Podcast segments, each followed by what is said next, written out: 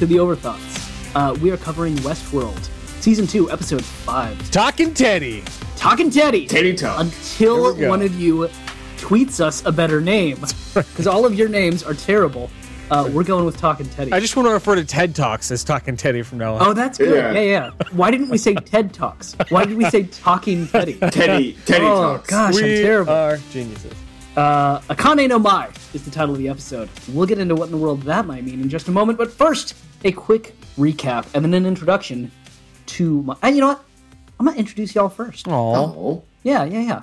Uh, first up, we got Ben Helms, my my brother, I do exist. my my partner in love, life, and podcasting. Mainly podcasting, yeah. and my other partner in love, life, podcasting, and um, Twin Peaks. Mainly love. Uh, Dominic Lang. Mainly love, Yeah. but some podcasting. Hey Dom, if you haven't been paying attention to it, uh, Dom and I have been watching Twin Peaks recently, and Yeah. so uh, you can catch that. That's another show. This is called Cross Promotion, and it's uh, Hmm. it's what the big dogs do. Uh, don't want to brag too much, but uh, we got this down. All right, Like a- so like uh, let's start with some plot summary.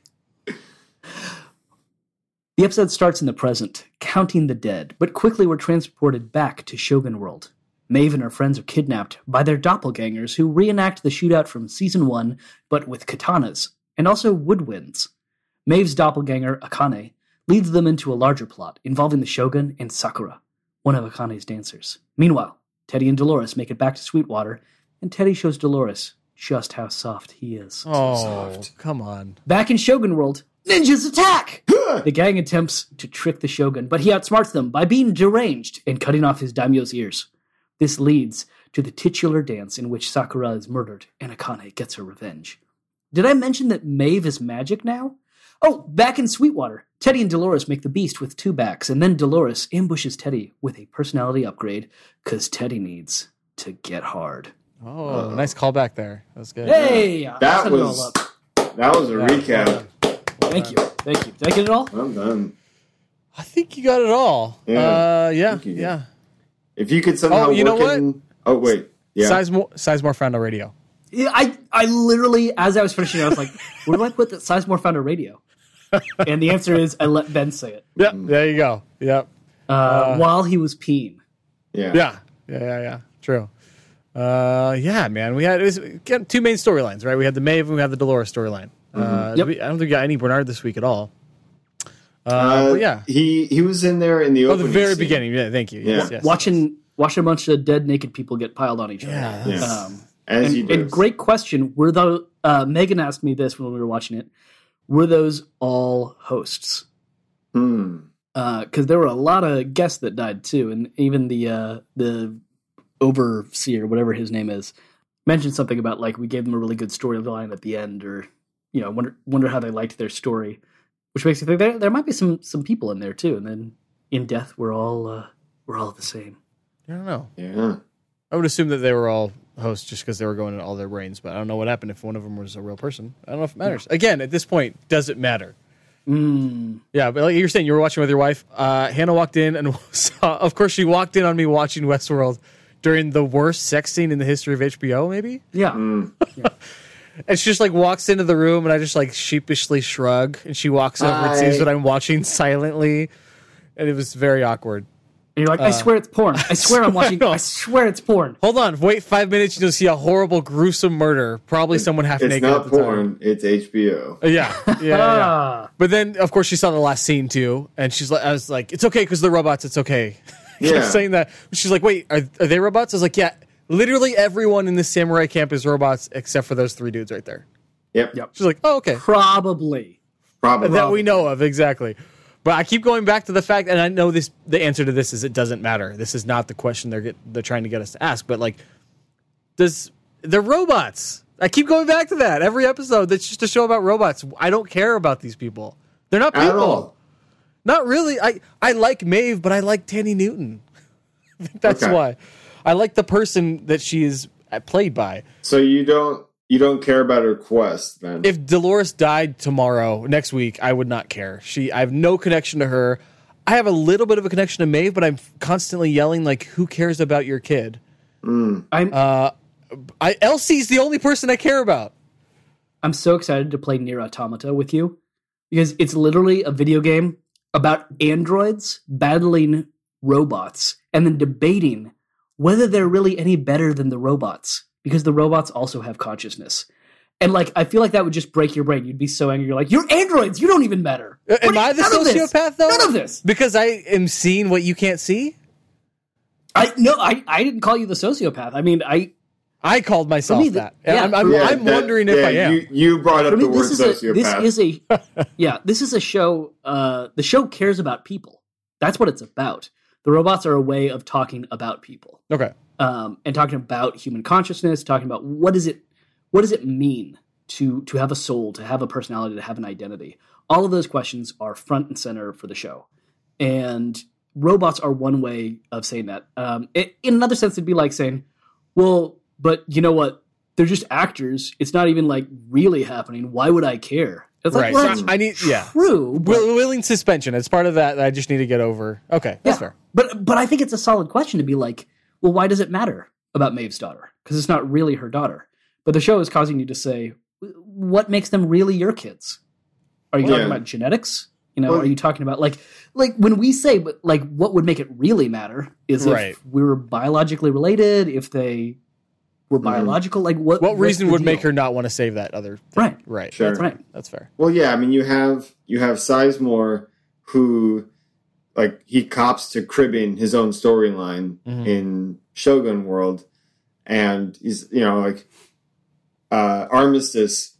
She makes the connection. She's like, "Holy shit, it's us!" Like Yeah. to yeah. see your story mirrored to you. Like if you were walking down the street and you looked across the street and you saw yourself or like you a version of you doing the exact same thing, like someone has duplicated your story and Sizemore cops to it and expects everything to play out as he planned it and then things make a break for it. And so Maeve she she reprimands him. It's like you program us to care, and then you get pissed when we do.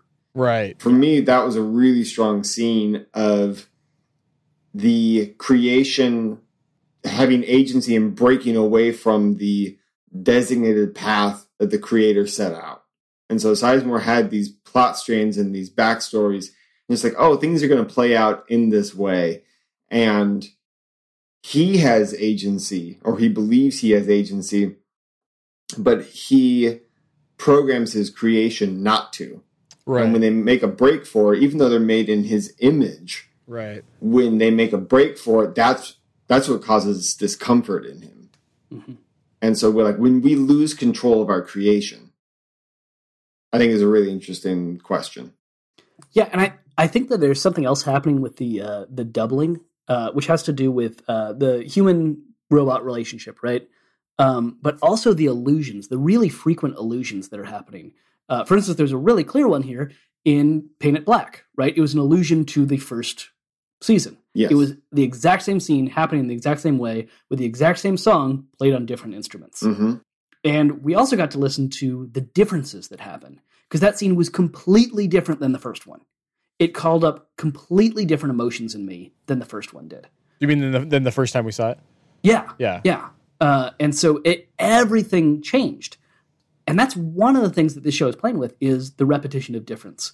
And uh, how does you know small differences how do they they change things? Taking a script you know we talked a lot about the idea of a script and a lot about the way that the show is using illusions like shakespeare as a way of thinking about a script that shakespeare writes so much of our lives because we fall back on his characterizations we fall back on his quotes we use words he invented all kinds of things like that. Yeah. so, one other thing this episode is full of lots and lots of allusions to samurai films. Illusions, Michael. Allusions, Michael. References are something a whore does for money. Um, so, or candy. Yeah. Yeah. yeah. Uh, so, one of the big references here, uh, at least that I saw, is to Kurosawa. And, you know, Kurosawa. I was thinking it was more like Kill Bill illusions, but I guess you could Oh. say. I mean, I guess you could say Kurosawa. No, I'm just joking. No, there, no, there's definitely that too, uh, and that's that's one of the things that's happening is when the ninjas attack. That's straight up ripping off the Crazy Eighty Eight scene from Kill Bill. Sure, which And is that ripping is off the reference. And I looked, and there were about 20 different films that that scene is ripping off. So it's really funny exactly. that they ripped off the Crazy 88 scene, which is one of the most densely referential scenes Right. in modern cinema. Like, Yeah. in terms of the amount of movies it's cribbing from. Yeah, yeah, Right. yep, yep. Which is the whole point of, I mean, that's the whole stealing from other things is throughout the episode as well, right? Right, right, right, right. So, one of the references, and I, I'm just going to pull this one out because I thought it was kind of cool, uh, is to the uh, Kurosawa film Hidden Fortress, uh, which is was a big influence on Star Wars. Uh, Dom, have you seen Hidden Fortress? I've seen part of Hidden Fortress. All right. So the point of view characters for it are uh, two peasants named Tahei and Matashichi, and uh, they are the uh, influences for uh, C-3PO and R2D2. Oh, nice. And that's a nice connection because now we've got robots based on humans There you go. uh, that we know from our kind of uh, cultural lexicon. But to make that reference explicit, in the movie, they end up being, uh, you know, trying to outsmart all these people, and of course, they they don't have any power. They're they're just silly, you know, uh, comedic relief for this greater story that's being told. And so they end up, even though they thought they're going to steal all the gold, they have to carry the gold for the real hero, and so they have to carry the wagon. And it all clicked when I saw the two lab techs carrying the wagon, and I went, Ah, Oh, it's a Kurosawa reference. Oh, it's Hidden Temple. Oh my gosh. The two humans in the group are based on the characters that were the biggest influences for the most famous robots in cinema history. well done. Hmm. Well done. Wow. That's that's some layers. That's good. Yeah. Nice work. Good job, Nolan. And uh, Good enjoy. job. Nolan. Enjoy. Nolan and Joy. Makers of si- fine soaps. Yeah. Nolan. Enjoy. Sign up at nolanandjoy.com. Keyword overthought. The overthought. the the overthought. Oh man. for me it's it's it's fun that it references Kurosawa, but I think it's more important in what it's doing about the whole show is not about robots. It's about the way that we use scripts, the way that culture accesses script for our lives. Yeah.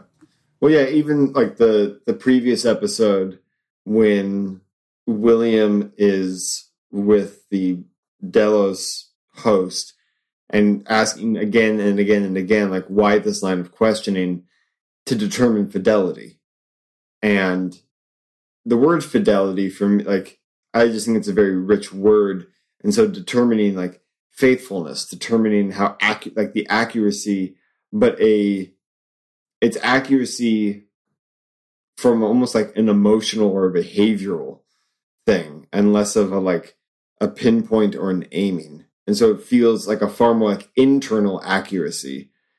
And when the characters break fidelity when they choose to break accuracy from an internal level. Like even the opening scene when one of the texts you know says like a third of the hosts that they find like they they show no semblance of having been programmed in the first place which begs the question like are they now coming up with or deciding action separate from programming and separate from a script Right. Right. uh, I don't know, but it's just like those are the. I'm enjoying this season, if only for the questions that I'm asking and and how it makes me re-examine, you know, like what scripts or what you know behaviors do I cow to or kind of like guide my life by. And so, if you were to take a look at my life, like what scripts do I follow? What are the behaviors like? Where do I break fidelity? Where do I conform to fidelity?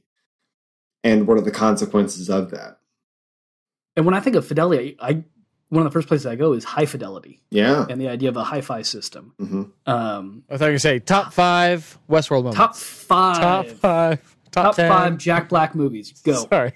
High School five. of Rock, School of Rock, School of Rock, High and, fidelity, high fidelity, and that one X Files and Jumanji. oh, for sure. Yeah. and Good the call. and the jackal. All right. So um yeah, so with high fidelity, it's back to machines trying to be real life. Uh, I mean, that's really what the word means. Is you know, by even by using that word high there, like we're it's just accentuating the fact that it's still just a machine. That you're not, you don't actually have a band in your home with you. Um, so Yeah. yeah, I, I think that's another Yeah. thing for fidelity. Uh, Ben, you want to talk sex? Let's talk about sex, baby. Let's talk Let's about talk sex about for a second. you and me.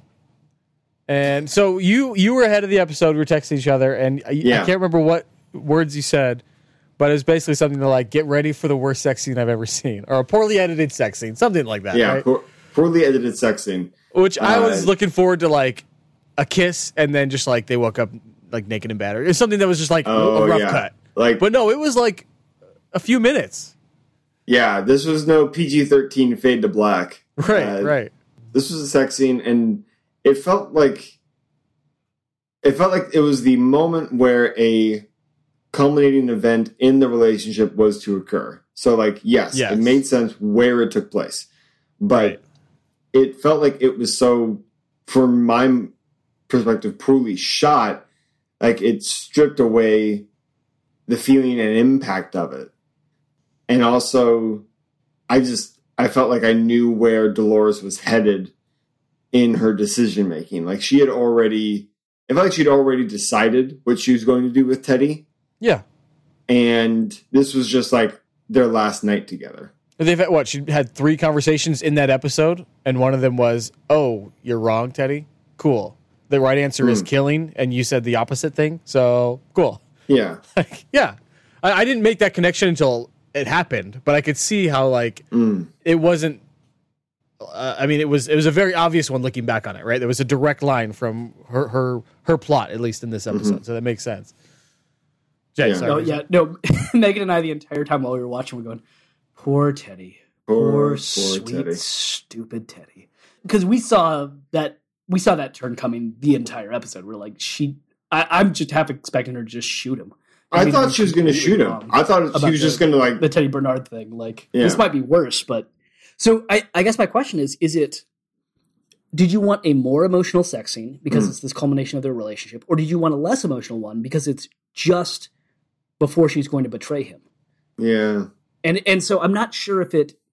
I don't want to defend it as a sex scene that works, but I'm interested in figuring out why was it what it was. Was there something intentional there, or did they just screw up? Yeah, I, hmm, I, my initial reaction is that I wanted a, a less sex scene, like less emotional sex scene, Mhm. because I didn't believe it Mhm. anyway, Mhm. and because I thought it was poorly made, it made me believe it even less. Mhm. Um, It it lacked fidelity. There you go. lacked fidelity. And so that's I would have rather she just shot him in the bedroom. Yes. Yeah, yeah. The whole scene where he just gets. I mean, they they go into the, the butcher shop, which is right next to the co- the candy shop, which is one Yeah. place. Um, and sanitation. I mean, come on. it's, come on, guys. I know you're not human, but let's uh, pretend a little bit. Yeah. It's been interesting to see uh, uh, the more human she gets. As she's done that, she has simultaneously stripped away all of her, I guess, piece by piece, her human traits emotionally and, and her mannerisms. And she's gotten more robotic the more human she has gotten. And so it's hard for me to watch her because it seems like she's not acting well. Although, you know, I obviously know that, like, uh, Evan Rachel Wood is acting very well, but you know what I mean? Like, it's just Yeah. like very stilted and Yeah. very uh, unemotive. And it's, I just don't like that character anymore. When it's uh, season one, I was rooting for Dolores. We're all rooting for Dolores in season one, and now it's just like I don't know where she's headed. I'm not. I get why she's killing Teddy, but it just seems so cold blooded and unnecessary. I we, we've talked a lot. I mean, this is halfway through the season now. We've talked a lot about. We know that she has a moral compass. We just don't know what it is. I feel like at this point, I need to know what it is, or I'm just going to get off the Dolores train pretty soon. I maybe I already am. It sounds like you are. Yeah. Yeah, sounds like it. Yeah, I mean, I I mentioned this to you, Ben, but like the I think I asked this early in the season, but what does grace or compassion look like in Westworld? Because it's when I asked that when Dolores left the three guests to hang. Yes. Yeah. and it's like what does what does grace or mercy look like in westworld and teddy shows grace to the confederado uh, captain when he sends him off. And dolores eh, you know punishes teddy for that and for his kindness and for his grace, like it's not tolerated, it's not allowed. Um, and so that to me is a marker of her moral compass or what she believes to be right and or necessary in terms of like what must survive. Hmm and grace is a is a behavioral trait that does not help you survive uh, for her that's sort of that's kind of like if she, if i'm Yeah. trying to show you like how she views the world uh grace is not part of it Well, and if she's a culmination of her programming as well as her upbringing or her her experience, right? Then it's not like she's been given much grace to deal with there. yeah Right. No that's So- true that's true That does make sense. It's not like she's going to just learn that from her nice upbringing from Peter Abernathy that didn't exist, you know. yeah Yeah. that's Yeah, very who true in which one of the guests taught her grace? Mm, Yikes. yeah Bernard or Arnold, I guess. Yeah.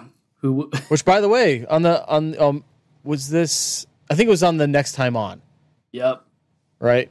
Yep. She, she says something to the effect of like, um, "That's not what he said," or "That's not what you have done," or something. That's not what he Yeah. would have done. That's done. not what he said. Referring, Yep. seemingly talking to Bernard, Bernard pretending to be Arnold, something like that. We'll find out next week, Yep. I guess. But Or Teddy Um, pretending to be Bernard, pretending to be Arnold. right, yeah. So that's that's the, so. Let's go in linear order. Teddy dies, or whatever. He gets yeah, gagged, di- stabbed, whatever. What do we think happens to Teddy? Well, I don't think Teddy died there. I think he he got his um his personality switched so that Oh, he he got turned off, right? A killer. yeah You're right. Okay. I think she okay. she turned down his compassion and turned Yeah, That's right. turned We up his aggression yeah. Thank you. turned up his aggression. Wow. Yeah. So, So he- that's he got pretty rebooted. fucked up from someone who's trying to who says that everyone is sentient and has free will. To just be like, except for you, slave. Be more aggressive. Is is that what she's is that what she says? What do you mean? Does she say that everyone is sentient and has free will? No, obviously not, right? I mean, the, we saw Okay, the yeah. um, the prostitute in Sweetwater who's still under the, the kind of robotic trance. Yeah. Like that person she isn't had- sentient. They're making a difference there, and she's she's picking and choosing. Again, we don't know how she's doing this. The the robots that are sentient and have free will and are making the good decisions. We just again we don't know the the kind of the variables that she's dealing with here. Yeah, let's let's answer that in a roundabout way. Um, I loved because we talked about two ways of waking up. There's Dolores's way, finding the maze, Right. and Maeve's way, um, which we we don't quite understand yet. But Uh, Maeve has it was a reverie, right? yeah a Uh, reverie. It's kind of a glitch, basically. Woke her up, Yeah. and then she took control of herself with the with the iPad or whatever. Yep. And Maeve has a really interesting interaction with Akane when Hmm. Akane is mourning uh, Sakura's death, where she basically says, you know, like I can wake you up. Mm, I can get you out of this. Like you're let me tell you what you really are. And Akane stops her. And Maeve says, I understand. Um, some things are too precious to lose, even even for freedom. And you know what she's talking about is is probably Maeve's own feelings about is it really my daughter that I love? Is this really love? You know, is this I and how could I do I, I would love to give Akane the gift of freedom, but there's a huge cost that goes with it of seeing your whole world fall apart. Yeah, yeah, yeah. Um, and this is you know maybe a reflection on the the price that we pay by reflecting on you know culture and all these things. Um, that that it's not free and that you'll you'll question the very things that make you you. But then it connects back to Dolores. She doesn't seem to have any such compunctions um, about people. She doesn't have that sense of compassion and grace. But also, she doesn't have the desire to wake people up, except to to Yeah. serve her own needs. It seems. hmm. Very interesting. Yeah. Jake, can you explain the difference between a samurai and a ninja and when they are both deployed and why? Yes, uh, and I'll get into a shogun versus a daimyo at the same time. Please. Uh, all right, so uh, daimyo is like a governor. All right. Okay. Like Um, literally, like of an area of, of land. Yes, Like yep, they yep. government run the. Okay. Yes. Okay. Yep. Um, maybe more of a feudal lord. Sure. Okay. uh, kind of view him like, and a shogun is like a king. But in uh, the Edo period of Japan, uh, there was not, um, and I'm getting all of this from the novel Shogun, which I haven't read in 20 years. So I may be wrong about half of it, but from what I recall, You actually read it Um, 22 years ago because I believe it, you were reading it and it broke in half on the ferry ride to Catalina Island for our mother's 50th birthday. wow, Wow. good memory. Is that right? Wow, that's exactly right. Nice. Uh, yeah. So uh, during that period, there was not always a shogun. If all the only reason there would be a shogun is a shogun would be the king over a lot of daimyos. So if someone could rise to power and basically be in charge, they would bring, uh, in a sense, peace to the land through a series of bloody battles uh, by rising above everyone else. They'd be king of the hill, and that would be the shogun. And so that's an interesting part about the book Shogun is when it starts out, there is no shogun, and so then you get to uh, a shogun who rules over all of the different daimyos, which is why we have the daimyos serving him. Which th- this doesn't really conjure up that sense that we've got the king and all of the governors of all of Japan in front of him. Right, right, right. Like it seems much like a much smaller scale than that. All right. So I've never um, seen Sam- King of the Hill, but I, is Hank the Shogun and Dale and Bill are the daimyos? uh, Demon- Demon Dang, um, Shun- Cool. Got it. And So, John um, Redcorn is still racist. That's exactly Cool. right. Correct. Okay. Still racist. God damn it, that show. Oh no, you can you can say Laos all you want. It still feels real Right, racist, right, guys. right, right, right. Um, all right. So uh, a samurai is a uh, a warrior servant of the uh, the shogun. I think Okay. the parallel would be better to be like a general. Um, But because thought even though they were a warrior, they oversaw a lot of other warriors that were not samurais. So. All the people marching into town, they weren't all samurais. I believe. I believe not. Okay. Um, I, I'm trying to remember exactly how it would go. But Tom I Cruise was a samurai? Although now, yeah, Yeah. Uh, he was the last of them. Oh, Yeah. that's right. He was yeah. it. That was it. That was the it. last It ends with him. samurai ever. So yeah, I, I believe that that usually it was not a bunch of samurai hanging out together. It was um, samurai were more like the officer corps. Sure. Cool. Um, cool. All right. So if you're a samurai and the daimyo that you serve is murdered, then you are you have no master. You are a, a masterless samurai, and so then You're- you become a Robert, a your Ronin. Robert De Niro movie. yes, Yeah. exactly right. Thank you. Yeah. Uh, and then uh, ninjas, uh, if I remember right, were a connect, were originally started by Ronin, but you did not have to be a Ronin to be a ninja, uh, and they were a collection of assassins. Uh, but from what I recall, I think they were also a religious cult similar to the uh, assassins, where the name comes from, the Hashashin. Let's pull it back. Let's pull it back. Yeah, feel like we've wandered. Yeah, we've Yeah. wandered. So Yeah. So where were we going? Yeah. So I, I have a question, or wanted to get your thoughts on Jedi Maeve, or Yeah. what what you referred to. Where did oh uh, who uh, Maeve is now Jean Grey. Yes. Yeah. Yeah. Okay, so Bernard does mention a hive mind unconscious or unconscious that all the hosts share. Mhm. Is Maeve tapping into that, or is it something else? Is it a mix? Like, how does how is this happening? Mm, Mhm. yeah. It's got to be that, right? I mean, if they've mentioned it before, it's because it, it's it's not a real telepathic ability, but it, it would play off like that if she's tapping into the, the, the host cloud. Yeah, I don't know what would it seems to be connected to proximity. Uh, what did uh, Bernard called it? The mesh. yeah, a mesh. I, I was talking to Jorge, texting about what's you know it's it'll be cool to see the next scene, assuming that we uh, from you know the whole army attacking her and her just pulling up her sword. Yeah. Uh, and is it just going to be like oh a bunch of dead bodies, and it's just going to be like the whole army that she just that just killed themselves, that she made kill themselves around her, or is she just going to take control of them? Hmm. Again, that's Dolores and Maeve taking control of people while fighting the fact that people are trying to take control of them. Right? I mean, they, they're kind of undoing all of Yeah. the good that they're fighting for. So I don't know what good that does in the long run for their storylines. As cool as that scene would be for her to just take control. Yeah. Of them. I don't know. I mean, What guys- Teddy Teddy is the one who says like, let's just make a break for it. Like, let's Constantly. No, no, he doesn't even want to make a break for it. He Well, wants to make make, a break in the cabin sense of, like, in the middle of he's just- Westworld. is done. Yeah, he's like, we could start a we could start a life together. Like here, like, do you not understand what's going to happen here? Like, yeah, yeah, we were able to fend off a bunch of guys in golf carts. Uh, that that's not all they're sending. I don't understand how much Teddy. He knows everything. He knows in the second episode, I believe they they brought him downstairs. They showed him everything. We assume that he he knows about Delos and James and everyone and Strand even and the whole hierarchy. He'd be asking those questions, uh, and so I don't understand why he's like, "Hey, let's just build a cabin." Well, here's another way to put it. Some some people do question. Some people have existential crises, and some don't. Is that all it is?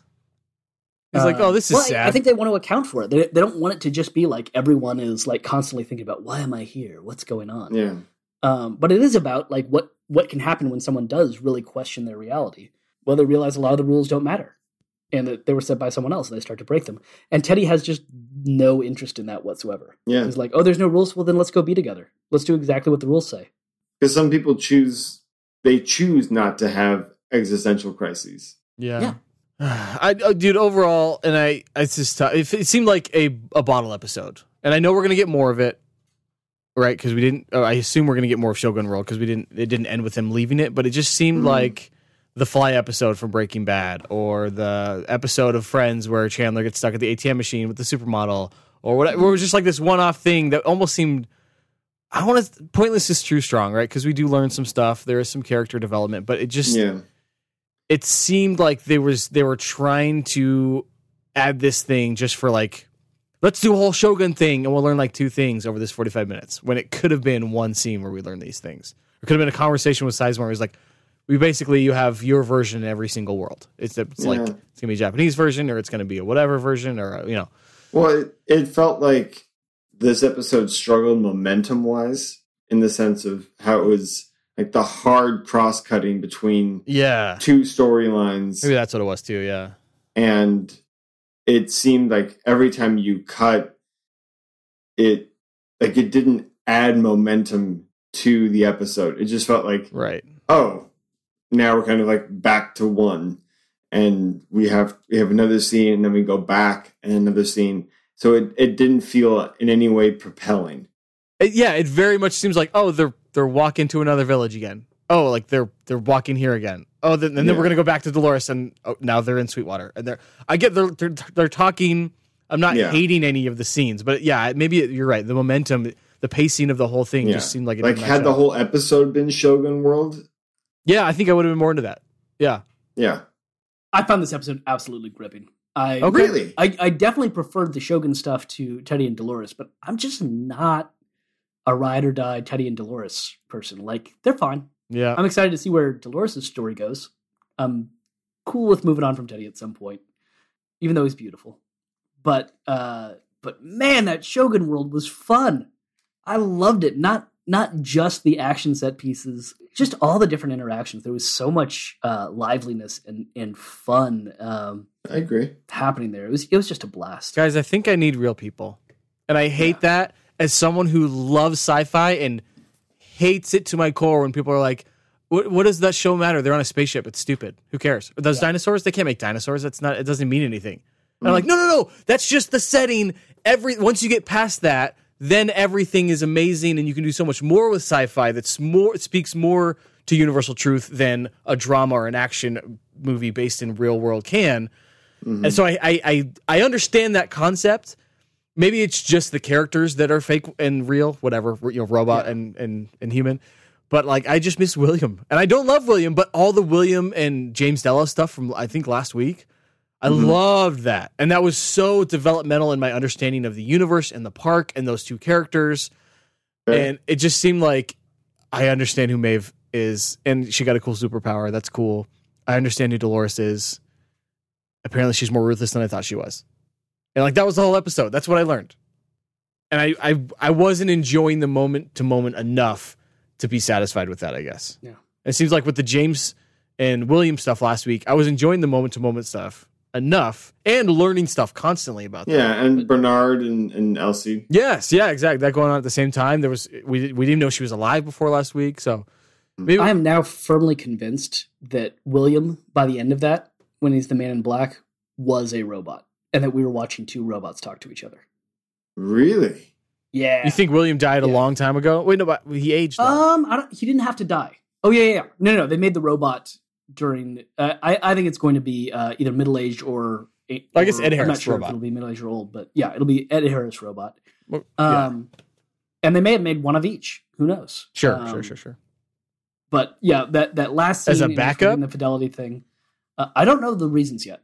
Um, Okay. but in the the last scene when we're getting the fidelity thing, it really just seemed to be like either this is just one time too many uh, for us to like enjoy the TV show, or it's saying something new. And if it's saying something new, then what it's saying is William is being tested for fidelity, not James, Huh.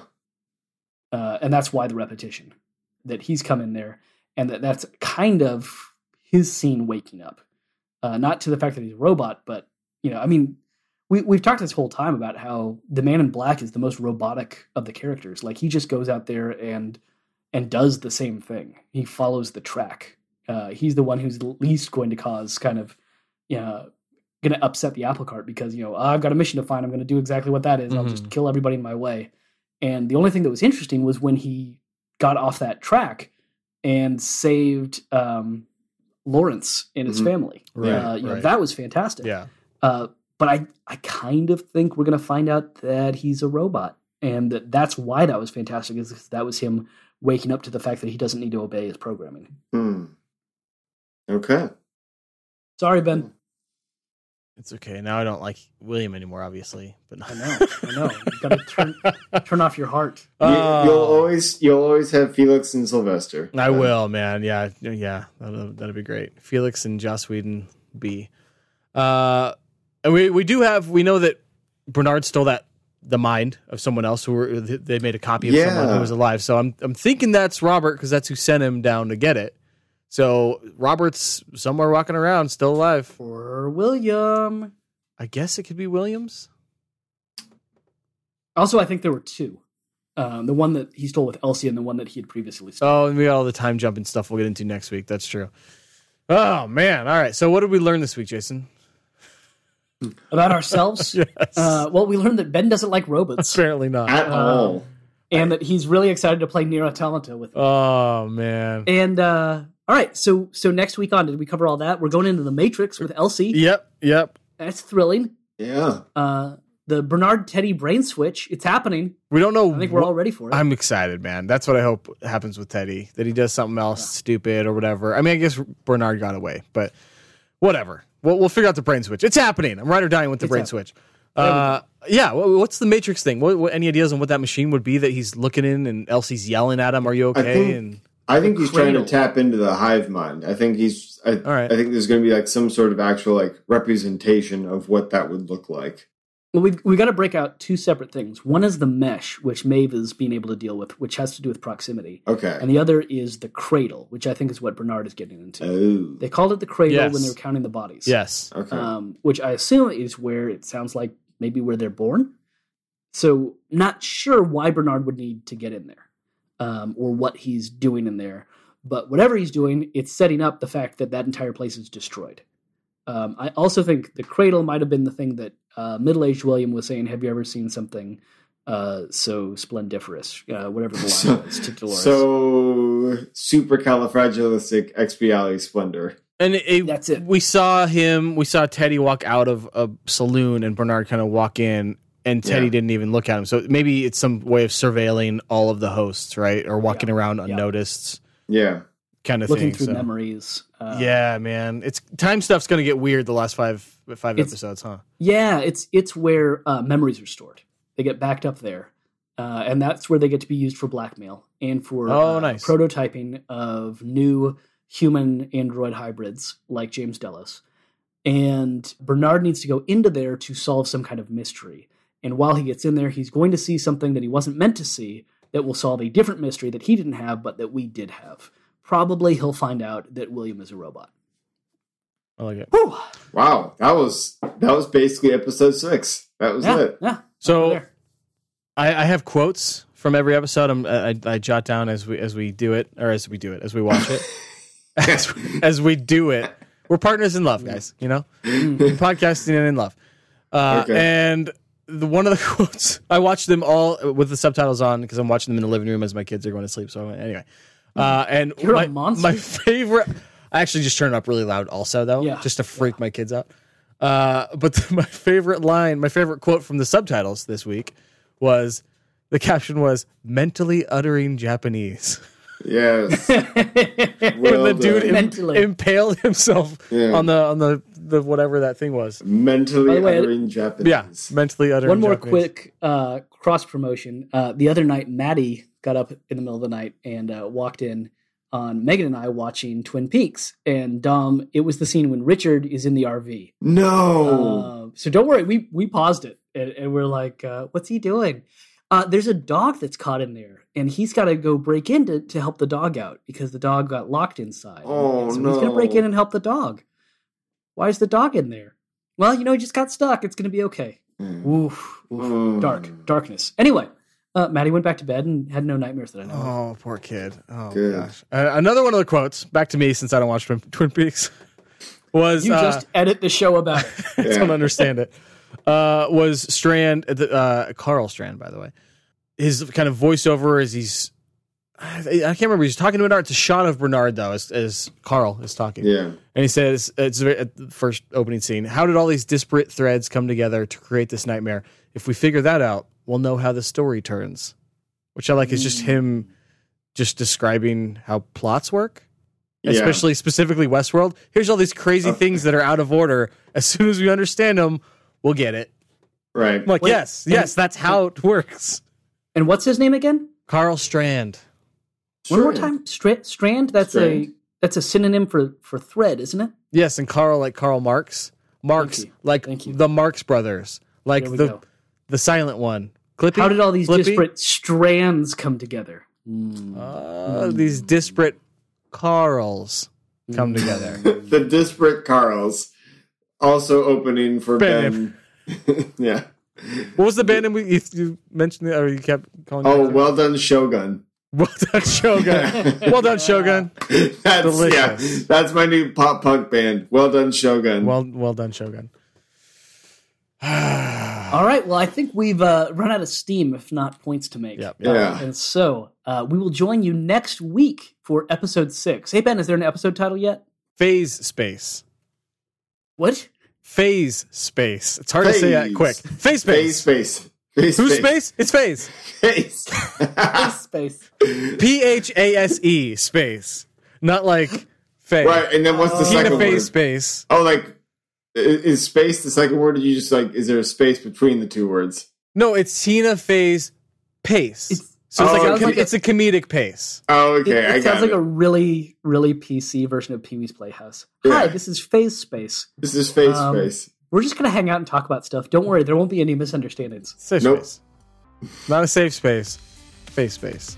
Wait. Oh, what I'm is it again? pumped. Oh man, it's a safe space. You're right. That's that's all that's happening. Oh, it's all no, nope. All right, cool. Okay. Uh, anyway, let's get out of here. Oh, I hate us. Uh, you can catch us online uh, at- on overthinkpod.com. We're on Twitter at overthinkpod, and uh, I'm on Twitter as at Helm Street.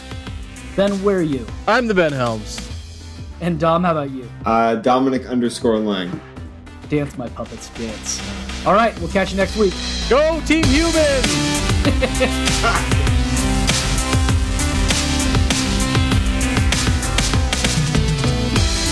Thanks for listening to Overthoughts, a part of the Overthink Podcast Network. Uh, if you like what you heard, please subscribe to the podcast network.